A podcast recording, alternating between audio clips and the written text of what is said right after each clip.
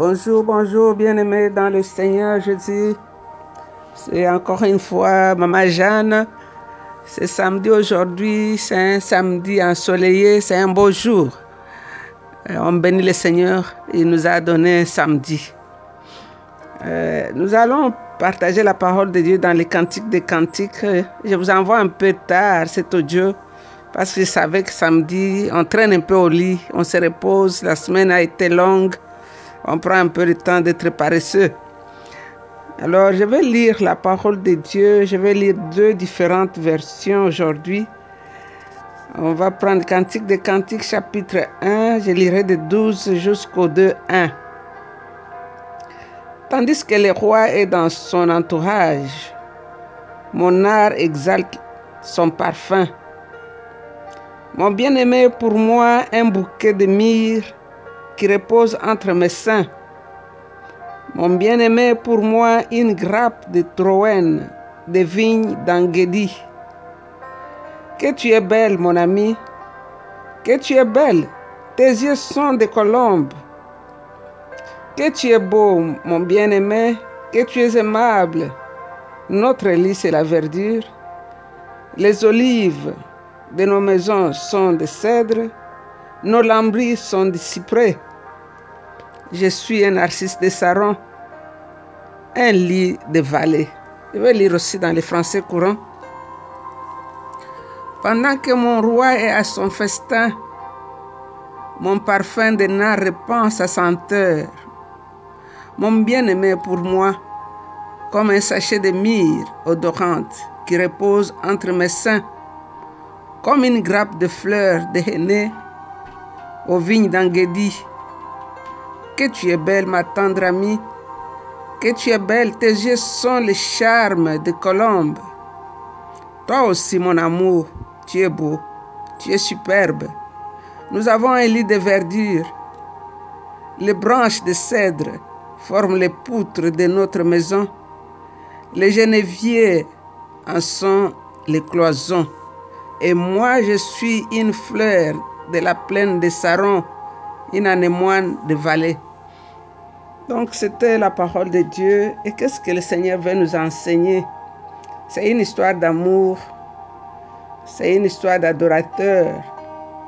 C'est une histoire de ceux qui ne sont pas satisfaits de là où ils sont arrivés avec le Seigneur, mais qui veulent aller plus loin. Alors dans cette poursuite des amoureux, nous voyons ici l'histoire de Salomon avec la Sulamite. Salomon, la Sulamite, c'est la même personne. La Sulamite, c'est le nom de Salomon. Ça signifie la paix. Salomon, c'est la paix, la Sulamite aussi. Alors nous allons voir ici. Le verset 12 nous dit Pendant que mon roi est à son festin. Ici, nous pouvons comparer au dernier repas de Jésus. Le nard a été répandu par Marie. Jésus aussi a brisé le pain en disant que sa chair et la coupe c'est la délivrance. Donc son parfum, le parfum de son nom. Nous rappelons qu'au début du premier chapitre, les jeunes filles ont dit ton nom est un parfum qui a été répandu. Et c'est à cause de ton nom qu'on t'aime. Ici, elle dit mon bien-aimé est un sachet de myrrhe qui repose entre mes seins, qui exhale. Le roi est à table. Donc nous mangeons dans le psaume 23, nous pouvons voir cela. Je suis à table et il est rempli ma coupe. Mais ici, le roi est assis. Donc, je profite aussi de son parfum. J'entrerai, je souperai ici. Le roi est déjà à table. Le roi est assis. Il n'y a plus de combat. La bataille a été gagnée. Jésus est assis à la droite de la majesté divine dans les lieux très élevés et nous invite à nous asseoir aussi. Et le verset 13, il nous dit, mon bien-aimé est pour moi, comme un sachet de myrrhe. la myrrhe représente la souffrance, c'est la croix. Donc pour avoir la myrrhe, on taille dans l'arbre. Où il y a aussi la myrrhe qui coule librement, c'est amer. Cela nous parle de l'amertume. C'est la croix. Nicodème a oigné son corps avec la myrrhe. Nous pouvons lire aussi 1 Thessaloniciens 5, 8. Les deux saints représentent la foi et l'amour. Donc, euh, ces deux versets nous parlent de Christ qui vit en nous. C'est la communion intérieure. Parce qu'en ouvrant la porte de notre cœur, nous jouissons de sa présence. Et nous ressentons le besoin d'une vraie consécration? Consécration. Nous le suivons avec la foi et l'amour. Mon bien-aimé est pour moi. Donc il est personnel, il m'appartient, il est pour moi. Mon bien-aimé est pour moi. Donc ici dans le verset 13, Christ est caché, il est ce bouquet de myrrhe entre mes seins. Mais ici, il est aussi une grappe de Troène. Nous pouvons aller dans Cantique 4, 13 aussi, nous pouvons enrichir notre recherche. Il est une fleur, il est visible, il est dans des, dans, dans des vignes d'Anguéry, il est dans un désert, il se distingue. Vous savez, dans un désert, quand il y a une fleur, tu peux la distinguer à partir de loin, tu la vois. Parce qu'Anguéry, en fait, c'était l'oasis située sur la, rive occidentale de la mer, morte. C'est là où David était allé se cacher quand Saïl cherchait à le tuer. Donc c'est un désert. La rose se distingue. C'est une fleur.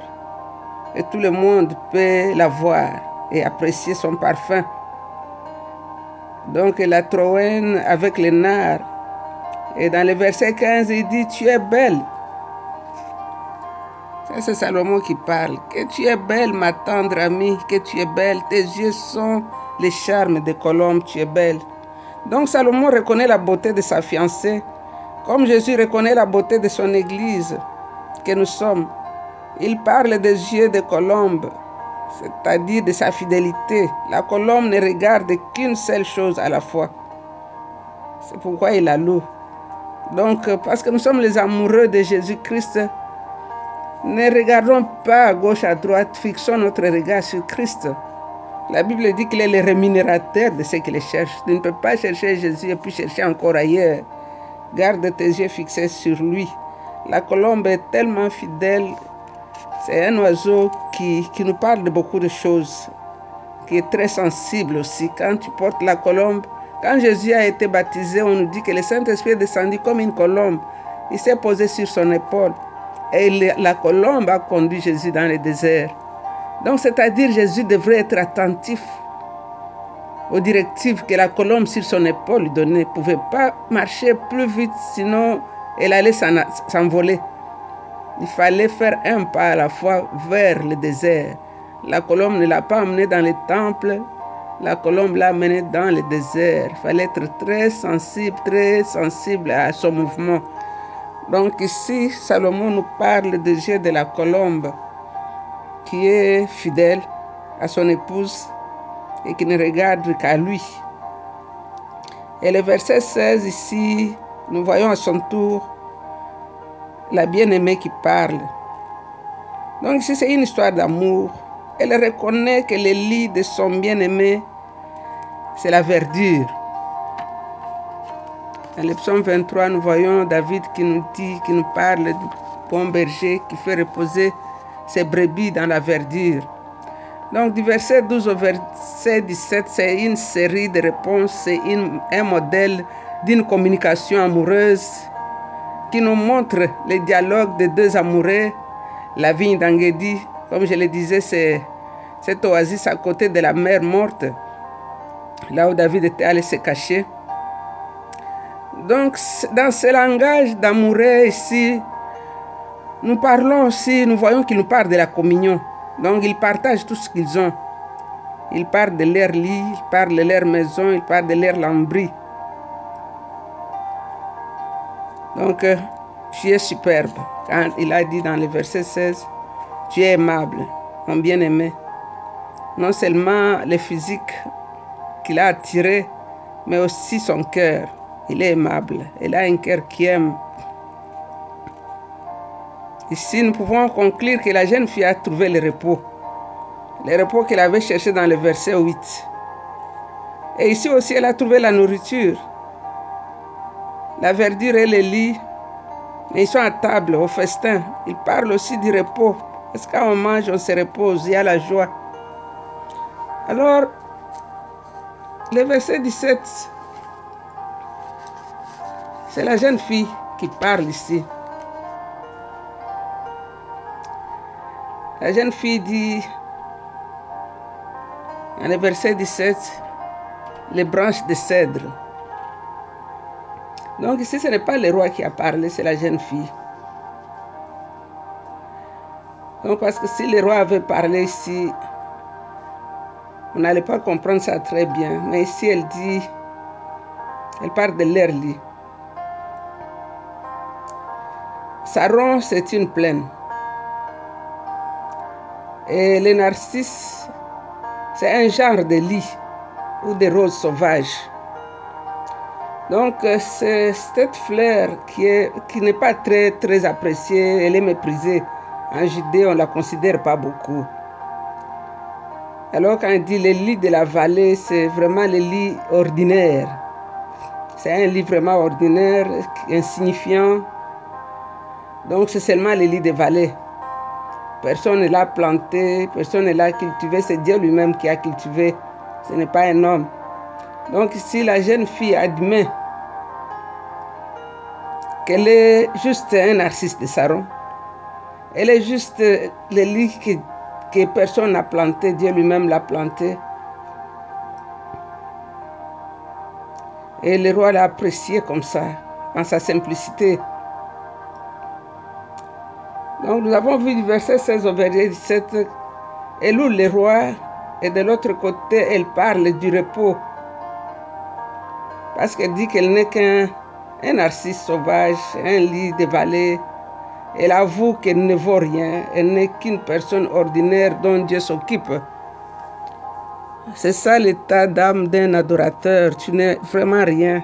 Si Dieu n'a pas mis quelque chose sur toi, tu n'es absolument rien. On dépend totalement de lui. On se laisse aller. Et on le laisse nous transformer chaque jour. On est juste les lits dans la vallée. Et c'est Dieu lui-même qui a planté, c'est Dieu lui-même qui arrose. Il n'y a pas d'effort à fournir, il n'y a rien à faire. On attend seulement que Dieu fasse ce qu'il est en train de faire. Parce qu'il est en train de nous parfaire pour faire de nous cette épouse qu'il veut voir. Nous allons nous arrêter là. Nous allons arroser ce Dieu-là. Nous allons l'adorer plutôt. C'est Dieu qui nous a aimés d'un amour éternel. C'est Dieu qui a laissé la gloire dans la maison de son Père. Il est venu se confiner dans le ventre d'une femme. Il a pris la chair, il a enduré la souffrance pour toi et pour moi.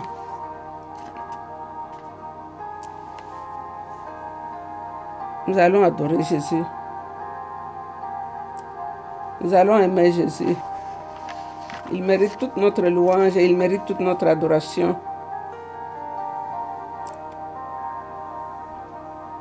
Peut-être tu es en train de traverser un temps difficile, tu ne comprends pas exactement ce qui est en train de t'arriver.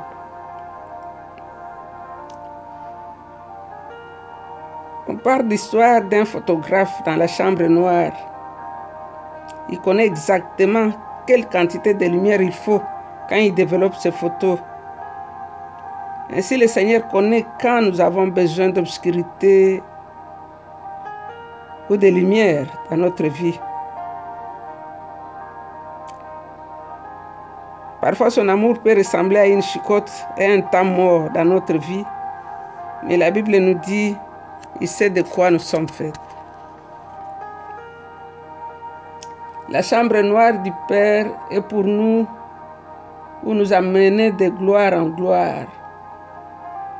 C'est-à-dire quand nous traversons la vallée de Baca, ça peut définir le temps que nous allons y faire. Car David dit que quand je traverse la vallée, non quand je demeure. Donc, euh, C'est le temps que Jésus lui-même sait combien de temps nous allons passer la vallée de Baca dans le psaume 84. Car la Bible dit qu'il l'a rempli de bénédictions. Donc la chambre noire a un but. Le but, c'est de ressortir la beauté dans ces détails de notre vie. Donc quand tu traverses ce temps-là, Dieu ne t'a pas abandonné, il est avec toi. La jeune fille a dit qu'il est le bouquet qui repose sur mes seins. Nous allons prendre un temps. Mets ta main sur la poitrine. Écoute comment ton cœur est en train de battre. Il compte chaque battement de ton cœur. Il te connaît mieux que n'importe qui. Il a dit qu'il a écrit ton nom sur la paume de sa main. Et chaque jour, regarde le mur de ta maison. Cette maison dans laquelle il vit ton cœur. Chaque jour, il regarde au-dedans de toi et c'est de quoi tu es fait. Il t'aime d'un amour incomparable. Il t'aime dans tes moments de faiblesse comme il t'aime dans les moments où tu es fort. Il t'aime quand tu es tombé dans le péché et il t'aime quand tu t'es relevé. Son amour n'a pas changé. Son amour ne change pas. C'est lui qui a attendu sa main pour te tirer de la boue où tu étais. Et sa main sait recueillir toutes les larmes qui sortent de tes yeux. Il t'aime. Ne promène pas les regards inquiets. Sois comme cette colombe. Fixe tes yeux sur Jésus. Ne fais pas l'erreur que Pierre avait commise. Dès qu'il a commencé à marcher sur l'eau, il a enlevé les yeux sur le Seigneur et il a déposé sur les eaux et il a commencé à s'enfoncer. Soulève ta tête, regarde Jésus. Jean sur l'île de Patmos, on lui a dit, élève tes yeux, regarde plus haut, regarde plus haut ma soeur, Jésus t'aime. Oh Jésus, nous t'adorons. Ton amour est tellement fort. Ton amour est tellement grand. La Bible nous dit ton grand amour atteint la nuée. Et ton grand amour est plus vaste que la mer. Nous t'adorons, Seigneur. Toi qui nous as aimés les premiers.